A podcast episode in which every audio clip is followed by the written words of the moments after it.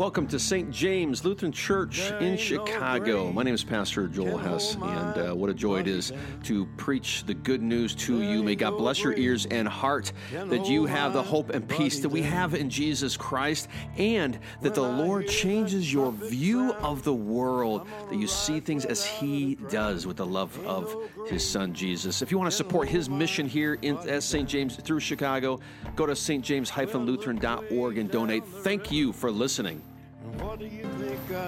The Lord who delivered me from the paw of the lion and from the paw of the bear will deliver me from the hand of this Philistine. And Saul said to David, Go and the Lord be with you. In the name of Jesus, Amen. Grab a seat.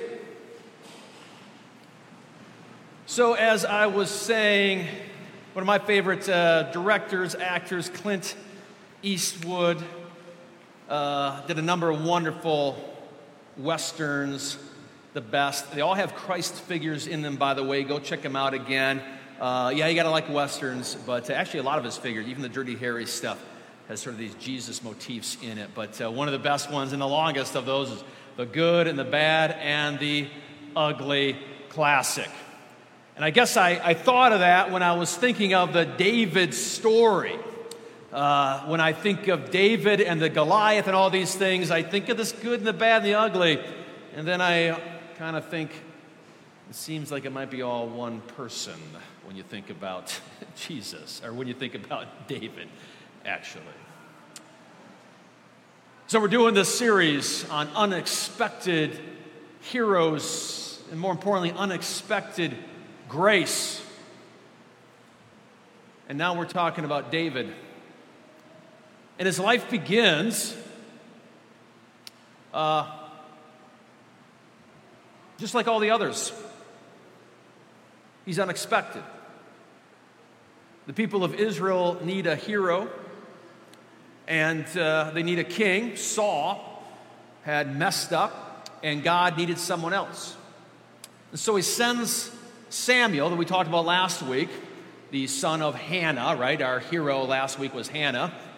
And Samuel is sent to the house of Jesse to go find this king. That, that's where God said that one of his sons is the next king. And so Samuel goes. Jesse brings out all his boys, the big ones, the strong ones. They're probably in their teens and their 20s. And uh, God tells Samuel, nope, none of them. And finally, Samuel's like, you know what?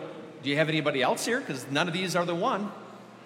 And Jesse says, Well, I got my little kid, you know, 13 year old out there shepherding. Of course, that can't possibly be the person you're thinking of. And God says, Absolutely. And so, so David comes. And that continues that theme of Hannah, who's barren, of, of Moses, who kept on saying, There's no way I can do it. Worst possible qualities of a hero, Moses. And of course, Abraham, who absolutely uh, didn't trust God's promise, tried to do it his own way, etc. And Sarah, who laughed at him. And now you got David, who's the youngest and the smallest and the weakest, because God loves choosing that and using those people to be his heroes. And the reason why is what? So that nobody can say that God's not the hero. if he can do something with somebody who has no qualifications to be a hero, nobody can praise anybody else except for God. That's a good lesson for us to trust. So David is chosen. And uh, the next chapter, this is all in 1st and 2nd Samuel, if you want to read more of the details about David's life who, by the way, is like next to Abraham, Moses, David, is the king of Israel. Everyone thinks about him. Again, you go to a synagogue today, David, the star of David, David's the man. And by the way, in the Old Testament, the promise was there's going to be a son in the line of David who's going to reign forever. It's a very certain promise in the Old Testament, continually said.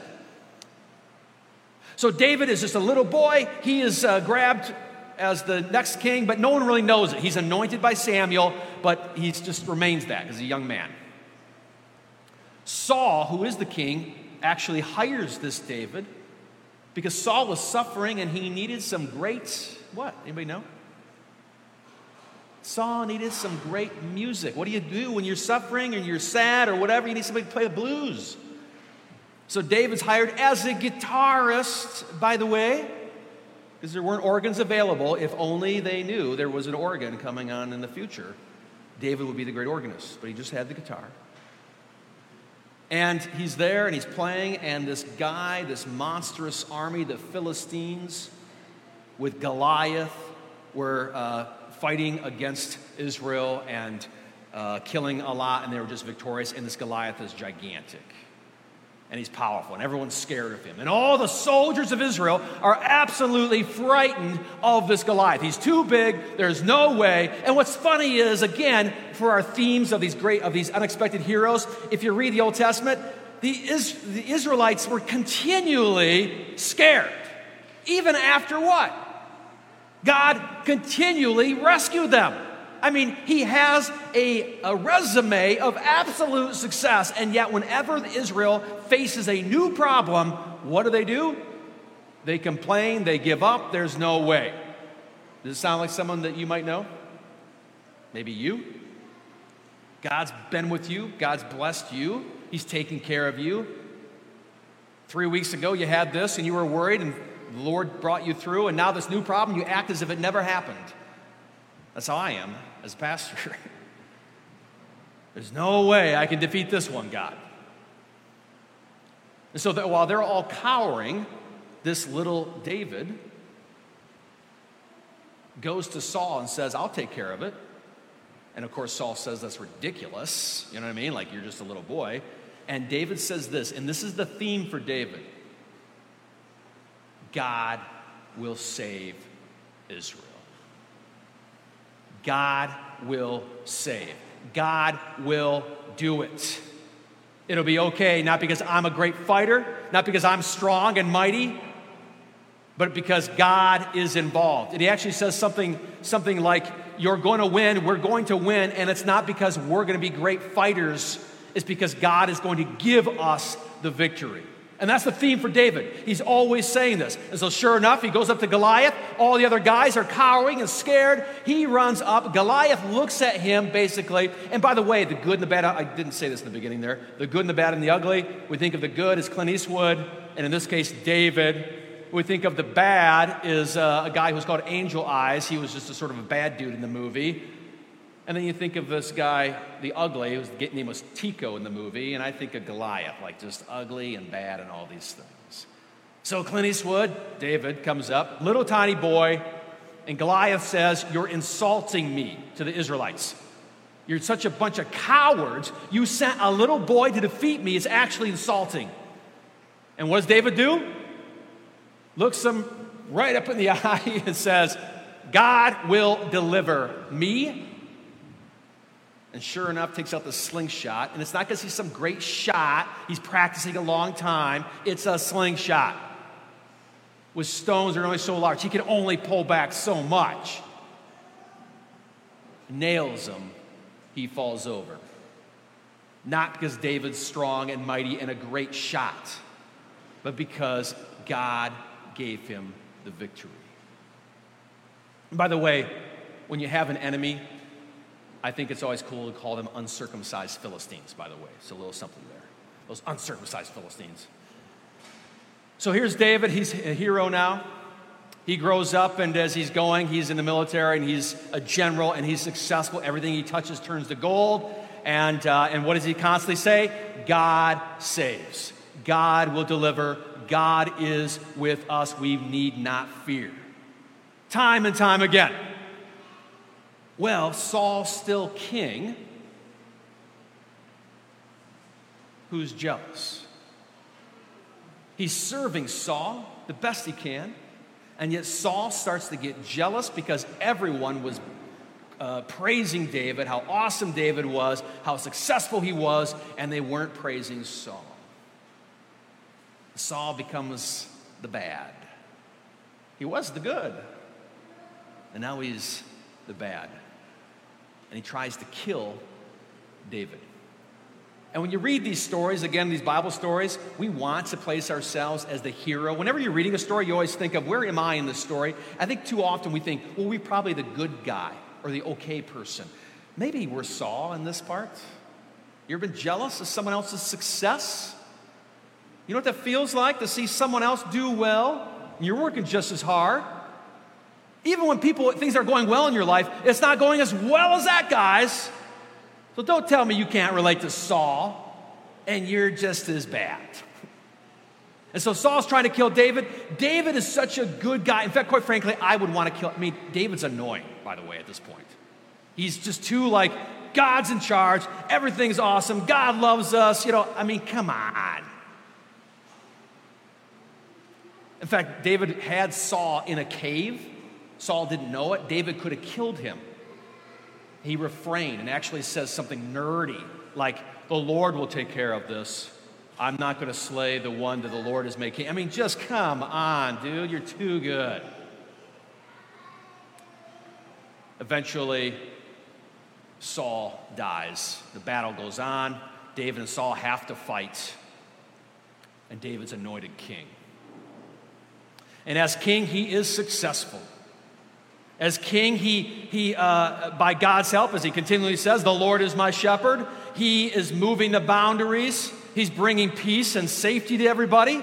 Everything's going well. The economy's going well. David's kingdom. Today, people look back, even today, because they want to go backwards. Watch out for people that want to go back to a golden era. Doesn't exist. But even today, oh, the kingdom of David, the David's kingdom, that's where we want to go. Because everything was just great. Everything he touched turned to gold, and he kept on saying, God saves.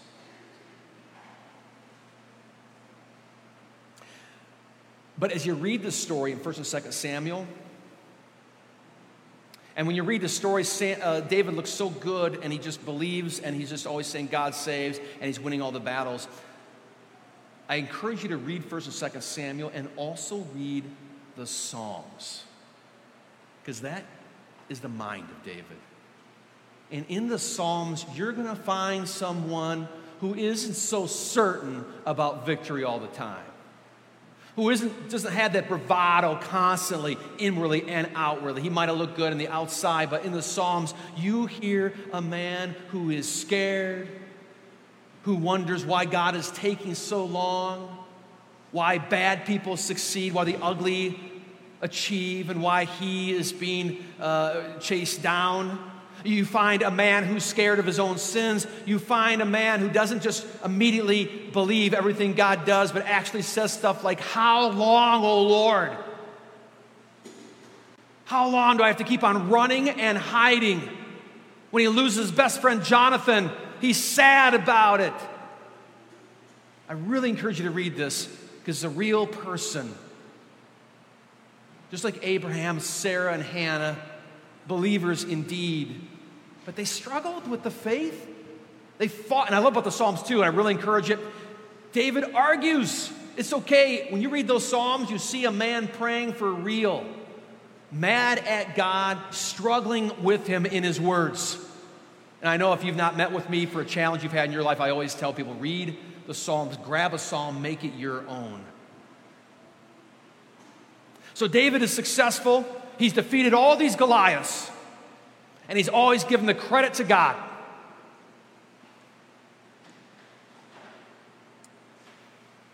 But there's one Goliath that he could not beat. It's himself. All the success in the world. He moved to Jerusalem, everyone's praising him. He's got everything he could possibly want. His armies are protecting the perimeter, they're expanding the reign. And David looks down and he sees who? Bathsheba. Coincidentally, taking a bath. And what does he do? He steals her. I want you to understand. Now, Sarah Henning and I were having a little quick conversation about this this past week. Maybe, maybe, maybe Bathsheba should have been taking a bath outside in front of the king's window. But back then, and it's possible, women had power back then. Don't listen to the absolute ignorant liars, experts on how there was no power. No, they had power. They were able to do things. They were able to say no, etc.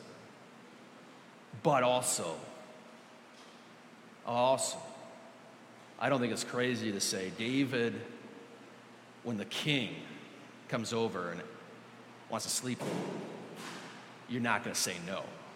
And I don't think it's crazy at all to say this great heroic David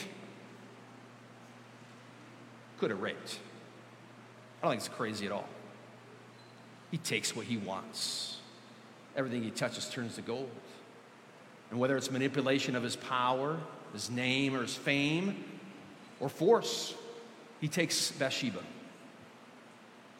She is pregnant. Meanwhile, this is not just another woman, this is his best friend, Uriah's wife.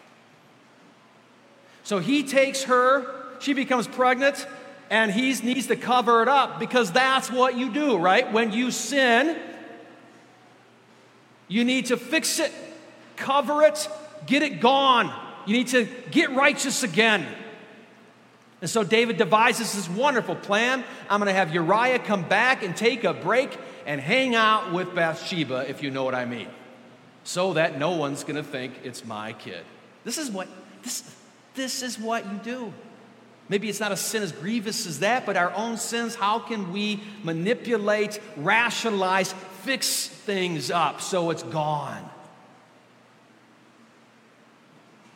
And whenever we're in charge of fixing our own sins and gaining our own righteousness, it gets ugly and uglier and uglier. And sure enough, Uriah comes home and David says, Enjoy your time. He feeds him and just, you should just, God bless you, how awesome. And just hang out with your wife. You get a little break, hoping something happens. And Uriah says this How dare I hang out with my wife? I hope you know what hang out with the wife means, by the way. Hang out with my wife while my men are suffering on the front. You know what I mean? How terrible. David doesn't get it. He tries again. He's got to cover up this sin, he's got to make it right. He's got to make himself righteous. No one can know. He's got to hide the secret. He's got to dig the hole. He's got to throw on more and more dirt. So he keeps on trying. Uriah keeps on being the better man. And finally, David, and this is what happens when it's up to you to cover up and fix your own sins. Always it ends up ugly and dead. And so he sends Uriah out to the battle front and has his men back up while Uriah is by himself. And so he'll die in battle. All so that David can be righteous. All this time, David said, God saves. But in this point, in his sin and this Goliath, David thought he needed to do the saving. And quite frankly, David had become Goliath. Quite frankly, David, I respect him absolutely no more than Goliath. Creep. That's David. He doesn't even realize it. He's going on living his life. Uriah dies, marries Bathsheba. What a nice David, taking in his best friend's wife to take care of her. She has a kid. Nobody knows. Except for God, who's got his own Goliath to slay and sends Nathan the prophet. And Nathan goes to David and tells him this story. This is a great story. It's one of the most famous sermons, and it might be the template for all sermons. Nathan goes to David and says, Let me tell you a little story. And it's such a dumb story, it's so obvious, but he had to do this. He says, There is this, I'm just kind of paraphrasing, there is this uh, old man who had this little goat and just loved this goat. The goat went everywhere with him, loved the goat. They build some character build up there with that story. and there's this rich man, and he sees that uh, he's going to have a great company of people to feed, and doesn't want to use his own goats. And so he goes and takes the rich, the uh, poor old man's goat. And just as Nathan says this story, David says, How dare he? Because David thinks that he is acting as king to do some judgment in Israel. You should take that man and he should be killed. Most famous line in the Bible. Nathan says, You, the man. You're Goliath. You're the bad. You are the ugly. And David wakes up.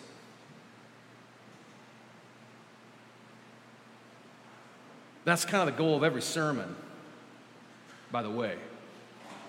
Wake up, look in the mirror, reading your little Bible stories, thinking you're the hero. You're Goliath. And David needed that, by the way, did he not? In fact, God's being gracious by coming in through the word to reveal his sin.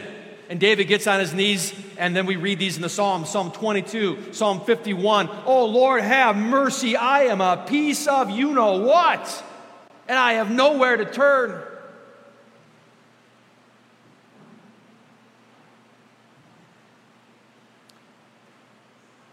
Friends, that's how God takes care of sin. Doesn't hide it, doesn't rationalize it, doesn't do all kinds of logical manipulations so it's no longer sin or remove passages from the Bible or whatever we got to do. We live a life of trying to pretend we're not sinners or pretending something is not sin. We'll do anything. We'll do crazy things nowadays to pretend things are okay and behavior's all right. And God sends his prophet to wake people up, but not to leave them shocked by their own sin. And you know what? I'll bet you have a friend that might need you to say that to someone else. A good friend like Nathan does that, doesn't leave you living your own la la land. Because you know, I bet you've been there. I've been there, living in la, not realizing the trail of blood you're leaving behind. The words you say or whatever, thinking you're all that and okay. And someone has to, by the outside, say, dude, you're terrible. Maybe it's your spouse. Maybe it's your kid. Maybe it's a friend. You have you have the role in someone else's life, and you know what? Someone has that in yours. You, the man. You, Goliath. And only then David finally learned what he'd been telling everybody else God saves. It's one thing that he saves against Goliath or these material things or expands the empire or fights whatever. But David learned that God even saves him and forgives. And Nathan says, You are forgiven. For the first time, he learns what it means when he wrote, The Lord is my shepherd. Even though I walk through the valley of the shadow of death, I'll fear no evil. He's not just talking about outside enemies, he's talking about the evil that is him.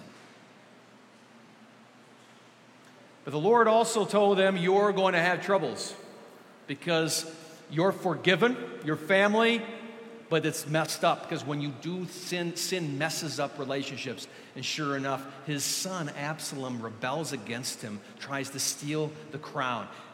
So, if you want to relate to someone, guess what? David is a dysfunctional family man. he gets it. And he lived by his own, the mercy of God because this whole story about David is not about David's heroism. He's not the good, he's the bad and the ugly, and so are you. But thank God, God is the good. And he not only saves us from our Goliaths, but our own selves. Because God made a promise to David that one day you're going to have a son who's going to reign forever, and that David came. And this time, and that son came, and this time this son came, and he really is the good. He's not all these other heroes, even like David, that we want to put our hope in, that will always let us down. But this Jesus did not despise his fellow man, but loved them. Did not disobey his Father in heaven, but served and did exactly what he said. In fact, this Jesus took care of our sin problem that David tried to take care of by covering up. Jesus had it all placed upon him. And he put it in the grave and he buried it. more than you could ever think you can bury your sins because you cannot. But in Christ, they are buried and they are gone. Even David's sins. So if you're, David got all the sins in one act. If he's forgiven, you're forgiven. And you have been covered up by the blood of the Son of God. And that same Son has risen from the dead and promises resurrection for you too. talk about a hero. It's going to be okay. And David's words are true. God does save. Not only rescuing us from our Goliath, but from our sin and even death itself. In Jesus' name, amen.